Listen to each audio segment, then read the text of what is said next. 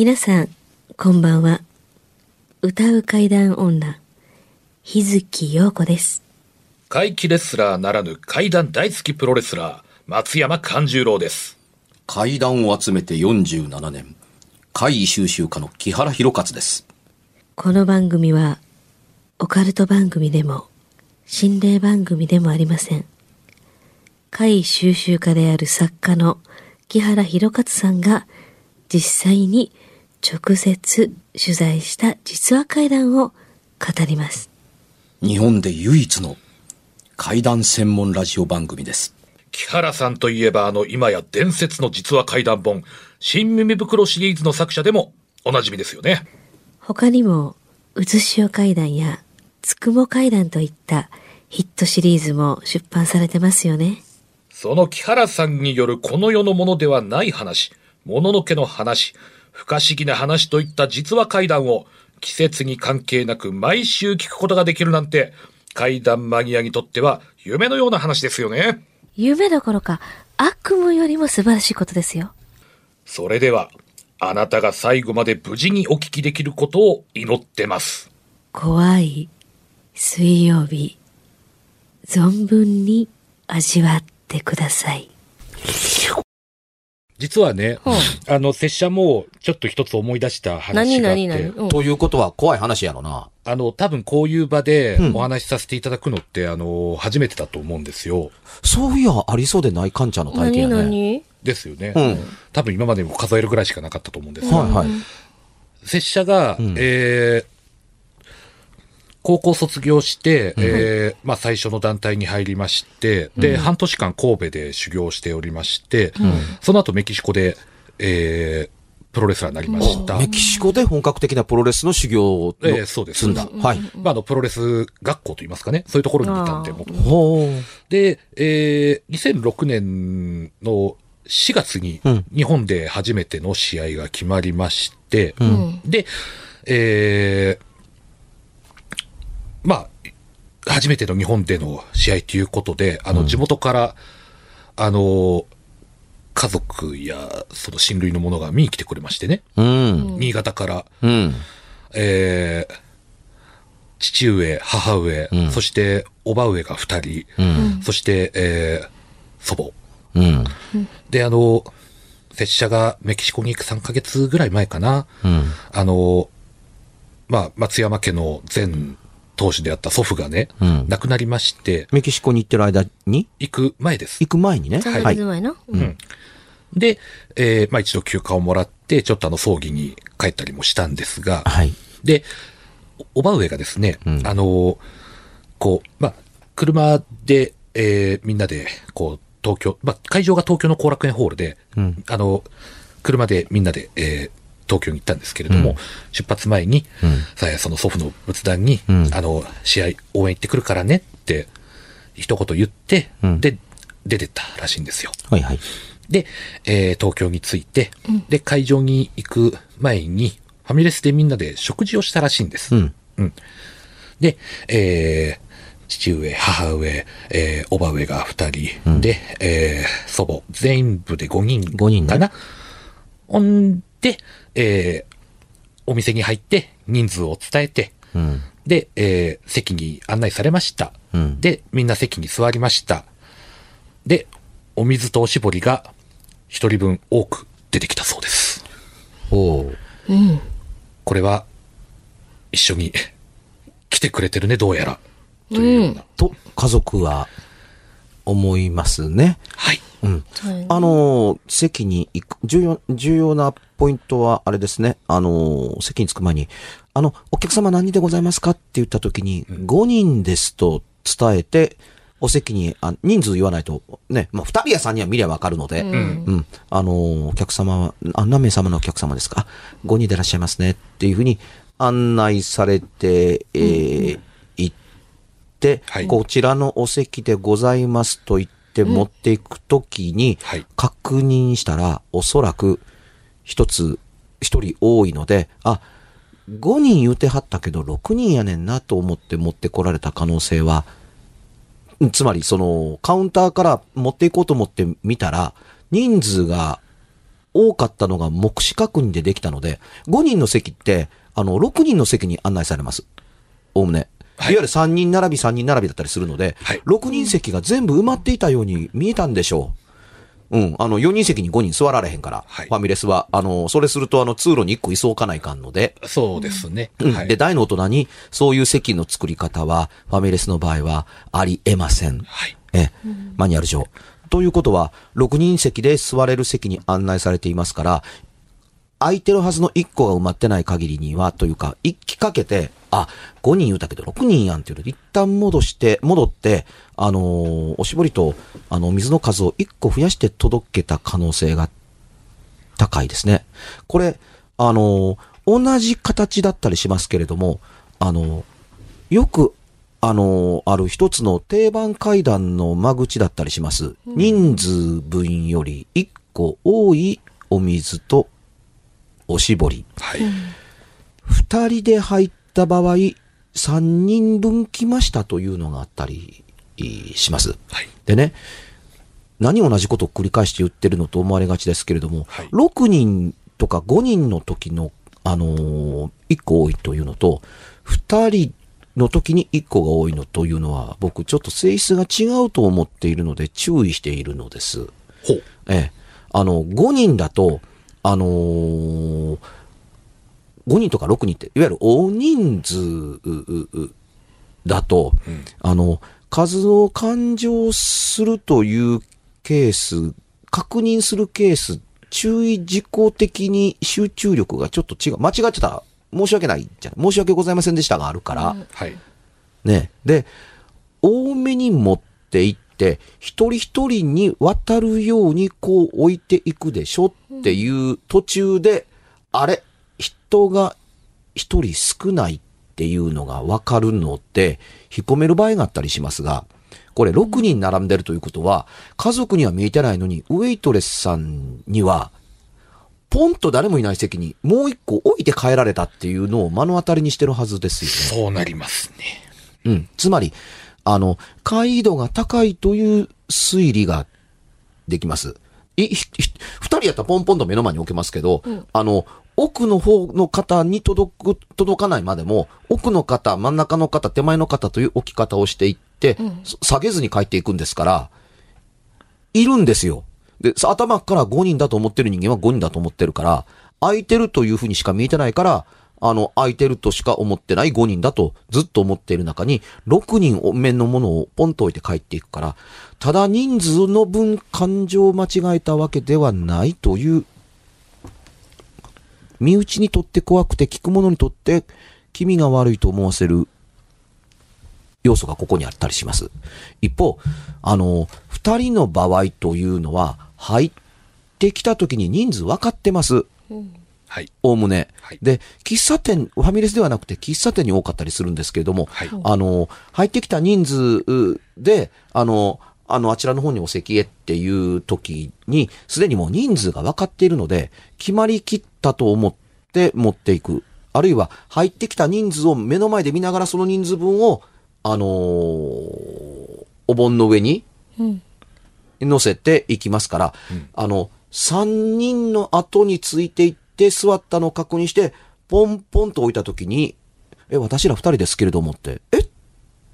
あ、あれ？本当だ、二人だ。と思って一個置いことに気づく。あの、紛れで間違いがある可能性のある一個多いというのと、うん。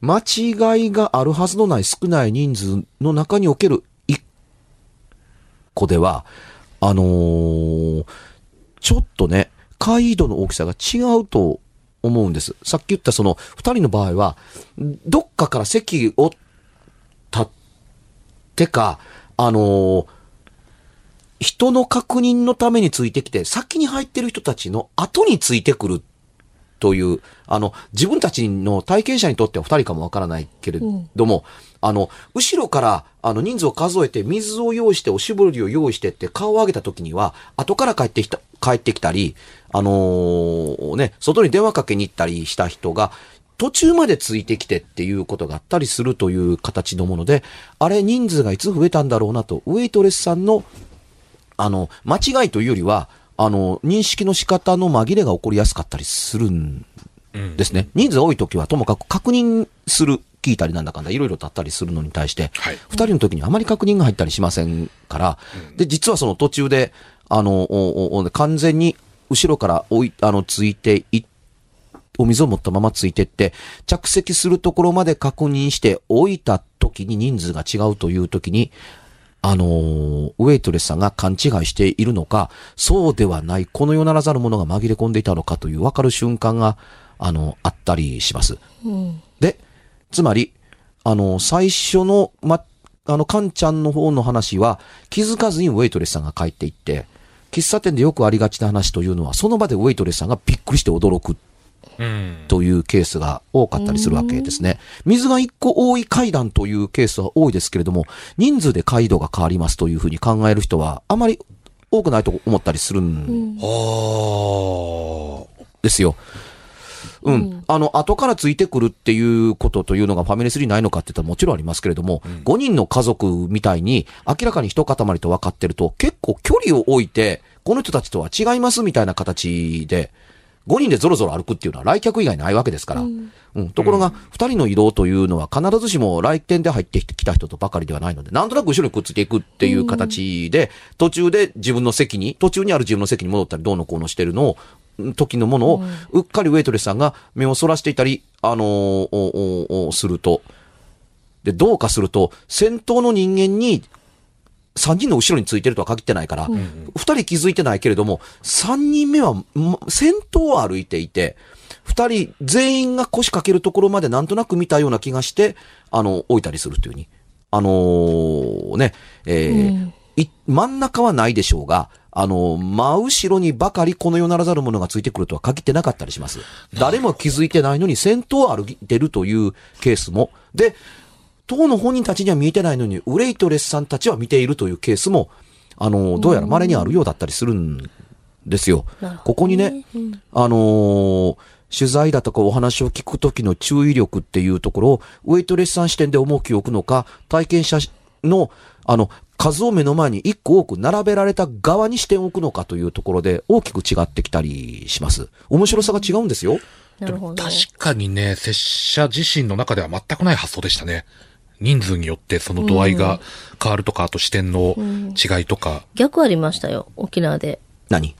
でもほんま、これは多分笑い話だと思いますけど、うん。4人であの観光してて、なんか最初アイスクリーム屋行ったら、ん。みんなソフトクリームね、うん塩の、うん。うんその子だけ来なくてっていうか、あの、頼んでるんですよ、みんな。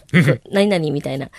なんでやねんってなって、まあそこは笑えたんですけど、その後蕎麦屋に行ったら、うん。その子だけ蕎麦来なくて、なんでやねんみたいになって、さっき、でもおばちゃん見てません。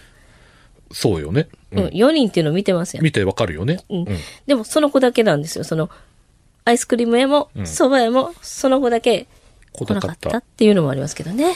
まあこれ笑い話です。うんあの、で、おばちゃんねに、影が薄いな。来てないけど、そうそう、来てないけどって言ったら、は？え？みたいになって、影薄いねいう話はありましたけどね。まあちょっと面白い話も挟みつつ、かんちゃんも、珍しい拙者からのエピソードでした。うん、そういうことがあんねんね。また思い出したら聞いていただいていいですか？もちろんでございますよ。まあ少ないながらも。はいはい。さあ、ちょっと残ってるんでお題とかいきます？はい。お題、お題というか、あの、投稿があるんじゃなかったさっきお題から始まるような感じだった。うん。あ、じゃあそうしましょうかね。ところで？うん。えーっとですね、えーまあ、お題、拙者の話から、そういった、あのー、こう、ファミレス会談、あの、ちょっとためになるおちょっと話もうっかり長くなってしまいましたね。ごめんなさい。あの、それをじゃあちょっとお題というふうに今日はさせていただいて、んえー、リスナーさんからのお便り紹介、はい。ちょっとじゃあ順番前後させていただきましたが、どうんはい。ラジオネーム、階段大好き会社員さん。お、ありがとうさん。夜間働いていて休憩中に聞いてます。うん。うんありがとうございまあすり。がとうございます。ありがとう。私は現在39歳の会社員です。うん。20代の頃に体験したことをずっと忘れずに覚えています。お、ええ出だし。私は20代前半で、大阪市西成区にあるワンルームの部屋を借りて一人暮らしをしていました。うん。9月の終わり、引っ越しの時のことです。私の部屋は2階で、近くに路中をし、一人で部屋に荷物を運ぶのに何度も往復していました。うん。私は途中で休憩しようと、窓と玄関を開けたまま、部屋の真ん中で玄関の方角にあぐらをかいて座り込み、うんぼーっとしていました。うん。風が気持ちよくて、うとうとと横になって眠ってしまいました。うん。右の肩から二の腕あたりを枕にして、まあよくやるよね。こう昼寝するときとかね。うん眠った時間は2時間ぐらいだったと思います。うん。路中してるのに。まあ、まあそうだね。うん。熟睡できたなーっと横になりながら、眼球だけをゆっくり動かし、部屋を見渡していました。うん。そして何気に目線を右手の方にしたとき、うん。あれ？え？私の腕の右横に、うん。もう一本腕があるのです。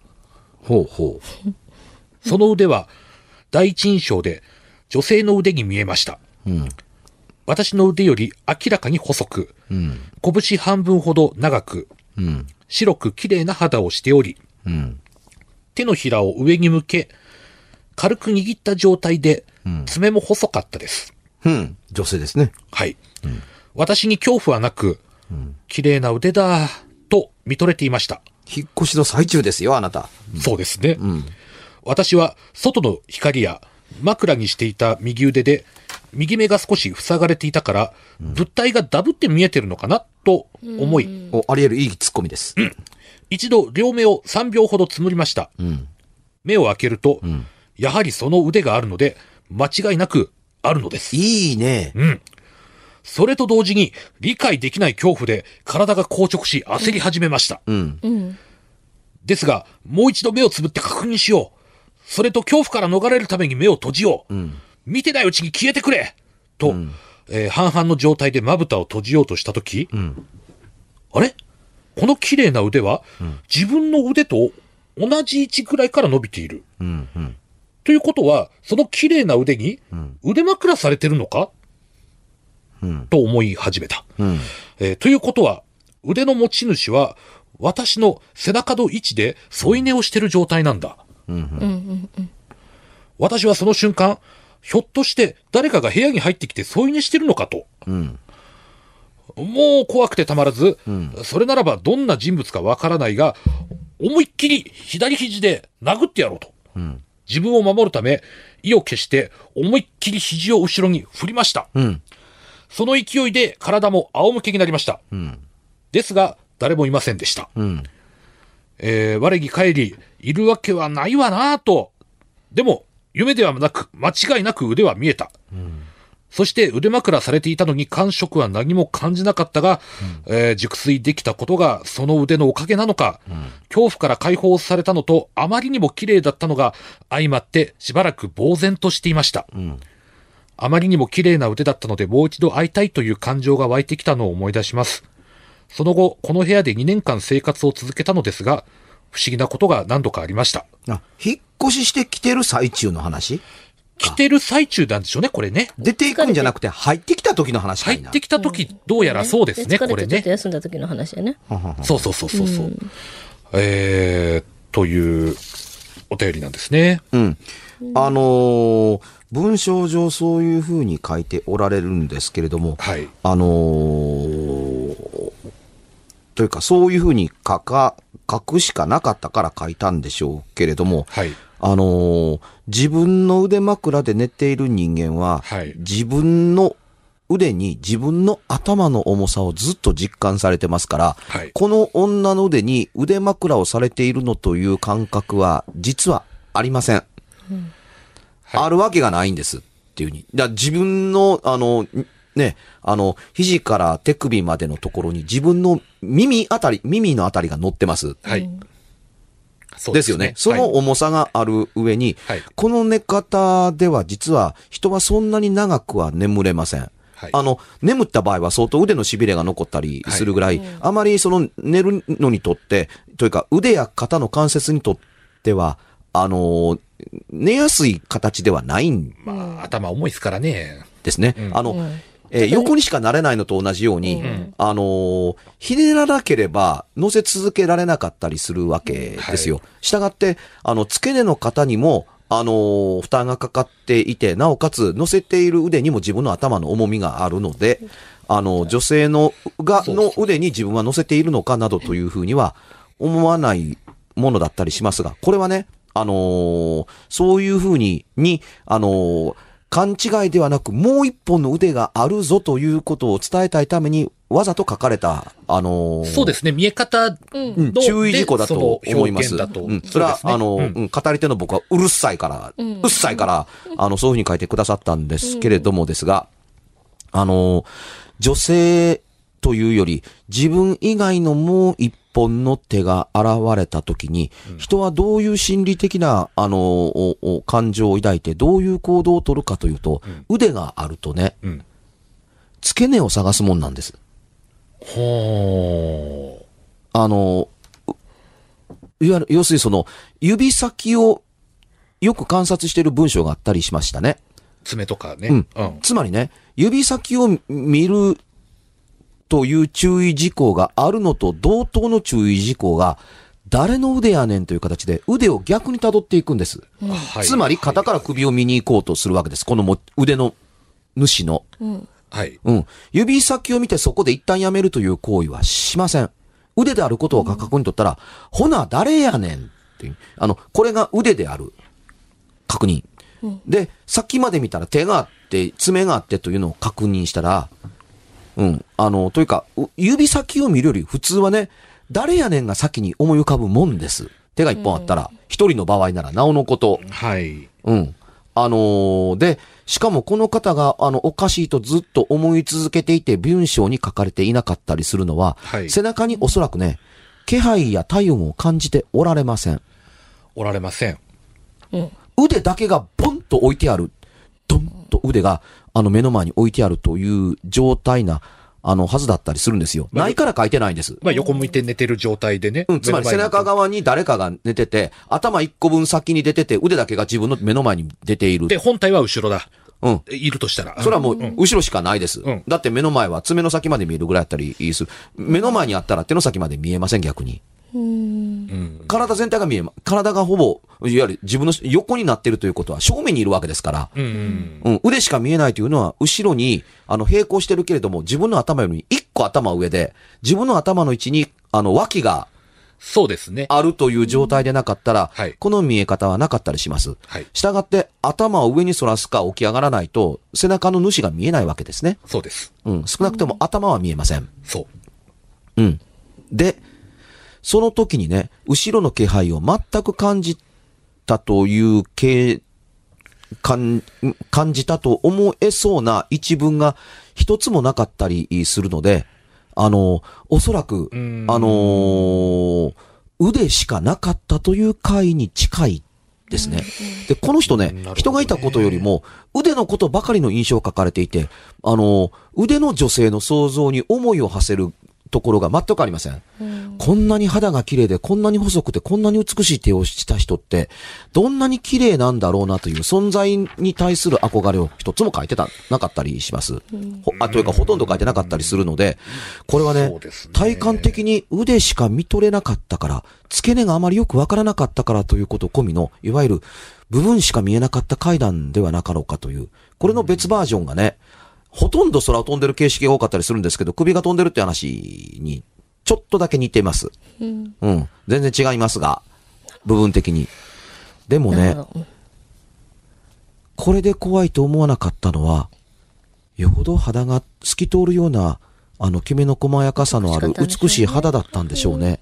見れるものなら、この腕の付け根の人物が、女性が見たいと思うところがあったんでしょうね。うん。えーちなみに途中で読んでるまで、この人男なんやろか、女なんやろか、どっちなんやろと思いながら聞いてました。ああ、そうですね。ああ。一人で引っ越しやってるからといって、必ずしも男性とは限らないので、まあまあまあまあまあまあまあまあね。うん。なるほど。うん、これ逆やったらね、大きな違いが発生します。はい。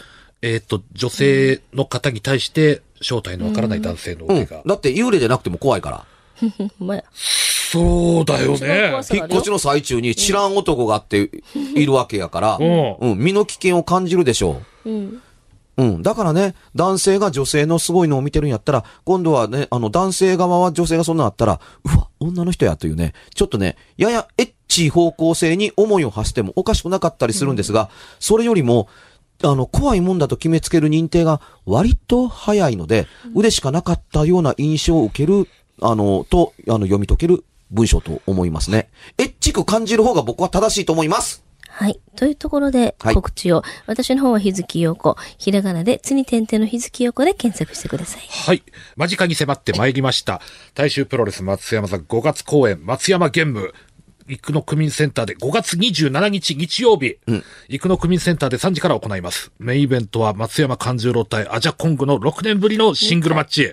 ブログや SNS などで、えー情報を知りられますので、皆さんぜひ応援に来てください。よろしくお願いします。はいはい。えー、現行で宿泊して、もうそろそろ終わる頃になっているはずです。これ収録ですから、はっきりしたことは言いませんけれども、えー発表できるときには、あーちゃんと言いますけれども、きっと皆さん驚くような本です。番組では1回216円でダウンロードできる別冊怪談ラジオを販売しております。ちょっと普通の地上波のラジオでは放送できない僕の体験を、あの、語っています。二度と本の形でまとめるつもりのない話が入っていますので、ぜひお聞きになってくださればと。どうやったら帰るの？詳しくは、ラジオ関西の怪談ラジオのホームページをご覧になって、ぜひともお買い求めいただければと思います。今夜はいかがでしたでしょうか？何もなければいいんですが。え？ちょっと、あなたの城、誰ですか？番組ではお便りや感想のほか、あなたが体験した怖い話や、あなたが聞いた身近な人の不思議な体験、また、怖い写真や、曰く因縁のあるものなどもお待ちしています。メールの宛先は、階段アットマーク jocr.jp k-a-i-d-a-n アットマーク jocr.jp ファックスは078-361-0005 078-361-0005おはがきは郵便番号650-8580ラジオ関西階段ラジオ怖い水曜日まで。ぜひ、本物の怖い話を私に教えてください。お相手は、歌う階段女、日月陽子と、階段大好きプロレスラー、松山勘十郎と、そして階段を集めて47年、木原博一でした。それではまた来週、お耳にかかりましょう。この一週間、あなたが無事でありますように。